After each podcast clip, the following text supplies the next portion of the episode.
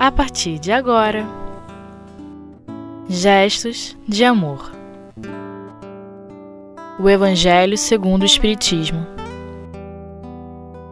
Deixai aos mortos o cuidado de enterrar seus mortos. Com Rosa Brito. Olá, meus irmãos. Meu nome é Rosa Brito. Nós estamos aqui para dar sequência ao estudo do capítulo 23, de título A Estranha Moral, o item 7 e 8, que tem o título Deixai aos mortos o cuidado de enterrar seus mortos. Basicamente, essa passagem vem trazendo para nós a grande necessidade de renúncia e de desapego para podermos seguir Jesus. E disse assim o Senhor Jesus a um outro: Segue-me. E ele respondeu: Senhor, permite que eu vá primeiro enterrar meu pai. E Jesus lhe respondeu: Deixa aos mortos o cuidado de enterrar seus mortos. Quanto a ti, vai anunciar o reino de Deus. Isto está numa citação de Lucas, no capítulo 9, nos versículos 59 e 60. É muito interessante essa passagem colocada aqui para nós, para entendermos o porquê dessa fala de Jesus tão direta. Segue-se que a época de Jesus, até hoje ainda temos algumas é, informações sobre isso, que o sepultamento judaico ele era seguido de um, de um ritual muito extenso, que fazia parte daquela cultura. Então, muitas das vezes, é, perdia-se muito tempo com aqueles rituais, enquanto que Jesus tinha pressa de que as criaturas fossem apresentadas ao reino de Deus. Um dos exemplos que a gente pôde constatar é, sobre esse ritual do sepultamento judaico é que ele precisava ser muito rápido.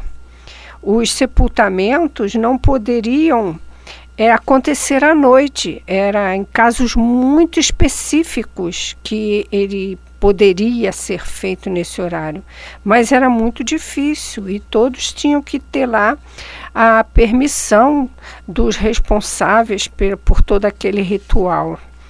Também acontecia que o corpo ele precisava receber toda uma preparação de purificação, como eles chamavam. Até hoje ainda é assim. A gente colheu algumas informações que o sepultamento judaico ainda acontece essas questões e, e ele é levado para uma para uma sala especificamente antes do sepultamento, onde ele é, é limpo com álcool, depois ele é vestido com uma, o que eles chamam de mortalha, uma roupa é, pa, própria para o sepultamento, de linho ou de algodão, de cor branca, e havia todo um ritual que eles colocavam é, pedras no, no, em cada olho e na boca, porque fazia parte lá do ritual dele. Mas para nós, é, o que vem ao caso no momento é o, o que acontecia em torno desse tempo que se perdia, porque acontecia também que a, aquela família enlutada, né, que o, o, havia o, o, falecimento de algum ente querido, ela deveria permanecer sete dias em casa, sem sair de casa, para que pudesse cumprir lá com o que eles chamam de é, é, Shiva, que eu não sei é, pronunciar o nome correto. Mas era interessante que é, as pessoas então ficariam ali sete dias sem poder fazer as suas atividades normais. Então Jesus vai chamando logo a atenção é, do que é mais importante para aquele jovem. É, nós observamos que nesse estudo apareceu três classes de candidatos a discípulos de Jesus. Primeiro é o autoconfiante, aquele cujo cora coração está preocupado com o conforto material de si próprio.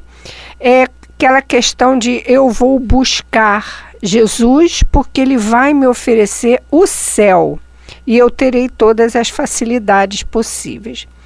Depois é aquele que é dedicado às tarefas é, lícitas da sua religião, porém ele coloca o Senhor Jesus em segundo plano.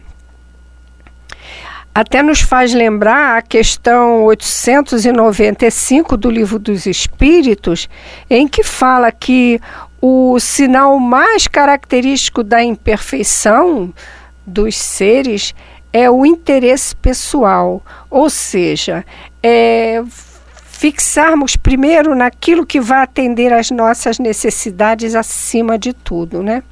Então, esse segundo candidato é o que está muito, apesar de cumprir lá com as suas obrigações, mas na hora de colocar os ensinamentos do Senhor Jesus, isso fica para segundo plano. E um terceiro candidato que nós observamos é aquele cujo caminho da fé, né, é, ele acaba sendo comprometido pelos laços familiares e por sua preocupação em não desapontar os parentes e os amigos, ou seja, é, ainda é o interesse pessoal. E nós, buscando aprofundar, fazer o contexto desse ensino de Jesus para poder entender o que Jesus vem nos orientando, nós fomos lá em Lucas, no capítulo 9, versículo de 57 e 58, que diz assim: Senhor, seguir-te-ei para onde quer que fores. E disse-lhe Jesus: as raposas têm covis e as aves do céu seus ninhos, mas o filho do homem não tem onde reclinar a cabeça. E fecha aspas. O primeiro candidato que nós vimos, ele não está perguntando se deve seguir ou se o Senhor deve ser, ser seguido, mas simplesmente ele afirma que irá a qualquer lugar como, com, com Jesus, como ele coloca: Senhor, seguir-te-ei para onde quer que fores que é diferente do segundo candidato, como está no versículo 59, ao qual Jesus chama, ele, ele, ele chama esse, esse candidato. Este, ele não recebeu chamado, mas pela resposta de Jesus, é, que conhece os nossos corações, dá para se perceber que o homem é, não imaginava o que é seguir aquele que não tem morada certa nesse mundo. E sequer podia contar com o mínimo conforto e segurança que até as aves e os animais têm, como a gente viu nessa passagem, quando ele responde: As raposas têm covis e as aves do céu seus ninhos, mas o filho do homem não tem onde reclinar a cabeça. Nós vamos então é, fazer um intervalo para dar continuidade ao nosso estudo.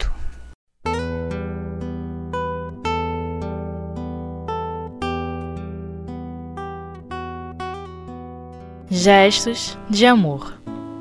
O Evangelho segundo o Espiritismo. Dando continuidade ao nosso estudo, lá no, no em Lucas, é, ainda no capítulo 9, no versículo 59 a 60, ele diz: E disse ao outro: Segue-me. E ele respondeu: Deixa que primeiro eu vá enterrar meu pai. E Jesus então observou: Deixa aos mortos o cuidado de enterrar seus mortos. Porém, tu vai e anuncia o reino de Deus. Ao contrário do primeiro candidato, que não foi chamado, o Senhor chama este para segui-lo. Mas ele tem algo para resolver antes, que é o sepultamento do seu próprio pai. A resposta dá uma clara indicação das suas prioridades a seguir E era, no caso, seguir Jesus a segunda prioridade mais importante na sua vida. É claro que nós sabemos que Deus quer que cada um de nós cumpramos com os nossos deveres, as nossas obrigações familiares. Mas nesse contexto que a gente está estudando, é, em que parece esses três perfis para nós avaliarmos é, até a nossa própria situação, é, Jesus quer trazer para fora de cada um de nós o que está dentro do nosso coração. E é sempre assim, quando os ensinamentos divinos, a palavra de Deus atinge uma alma, ela vai à profundidade da criatura, ela torna-se eficaz, torna-se edificante, e é preciso que aquilo esteja firme, que a, as criaturas estejam determinadas a seguir aquele ensinamento. E a repreensão de Jesus mostra que aqueles que estão espiritualmente mortos devem se ocupar de sepultar os que estão fisicamente mortos, já que não são capacitados para pregar o reino de Deus. Muitas vezes nós cristãos perdemos muito tempo fazendo tarefas é, que, que poderiam ser delegadas a outras pessoas que não têm essa obrigação nossa, né? E isso permitiria que tivéssemos até muito mais tempo para fazer aquilo que realmente importa. Então, nós já estamos vendo nesse estudo de hoje que essa fala trazida por Kardec de, de, dessa é, é, desse entendimento dessa passagem de Lucas, chamando a nossa atenção que muitas das vezes nós nos ocupamos muito mais das coisas que realmente não são interessantes para o espírito. Perdemos muito tempo focados em coisas que, na verdade, não nos acrescentarão nada na nossa vida. E aí a gente, é, muitas das vezes, ao chegar no plano espiritual, vê que as suas tarefas não foram realizadas de forma tão, tão valorosa como precisava ser.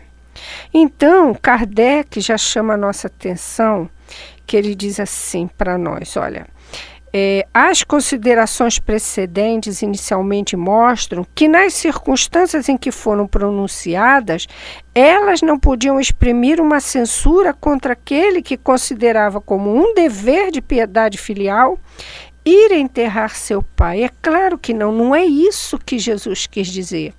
Mas, levando em consideração aquela época, o tempo que se perdia, com relação àqueles rituais, aquele foco voltado somente para a, as coisas da, da terra, fazia com que se atrasasse o progresso das próprias criaturas. E Jesus precisava chamar a atenção de todos e que aquele jovem, nessa passagem, pudesse buscar esse reino de Deus e divulgá-lo, não que ele não tivesse lá nenhum sentimento com relação àquele momento, ao, ao, sepultamento do seu pai. Não era isso. Mas, como a gente falou no primeiro bloco, havia todo um ritual puramente exterior que muitas das vezes atrapalhava até o entendimento de todo o, o progresso nós precisamos entender também que todo o ensinamento de Jesus, ele não fala para o espírito encarnado, ele fala para o espírito imortal. Então, aqueles que estavam ali considerados mortos, também muitos estavam fisicamente aparentemente vivos, né? Porém espiritualmente mortos, focado apenas naquilo que eles consideravam mais importante, E nós, quando estudamos essas passagens de Jesus, nós observamos o quanto que eles eram rigorosos no cumprimento das leis mosaicas. Faziam daquilo um ponto de vida ou de morte. Então, muitas das vezes eles se perdiam com essas questões. E mais uma vez, nessa passagem, Jesus chama a atenção para, para é, esse esse, essa interpretação da lei que precisava ser modificada.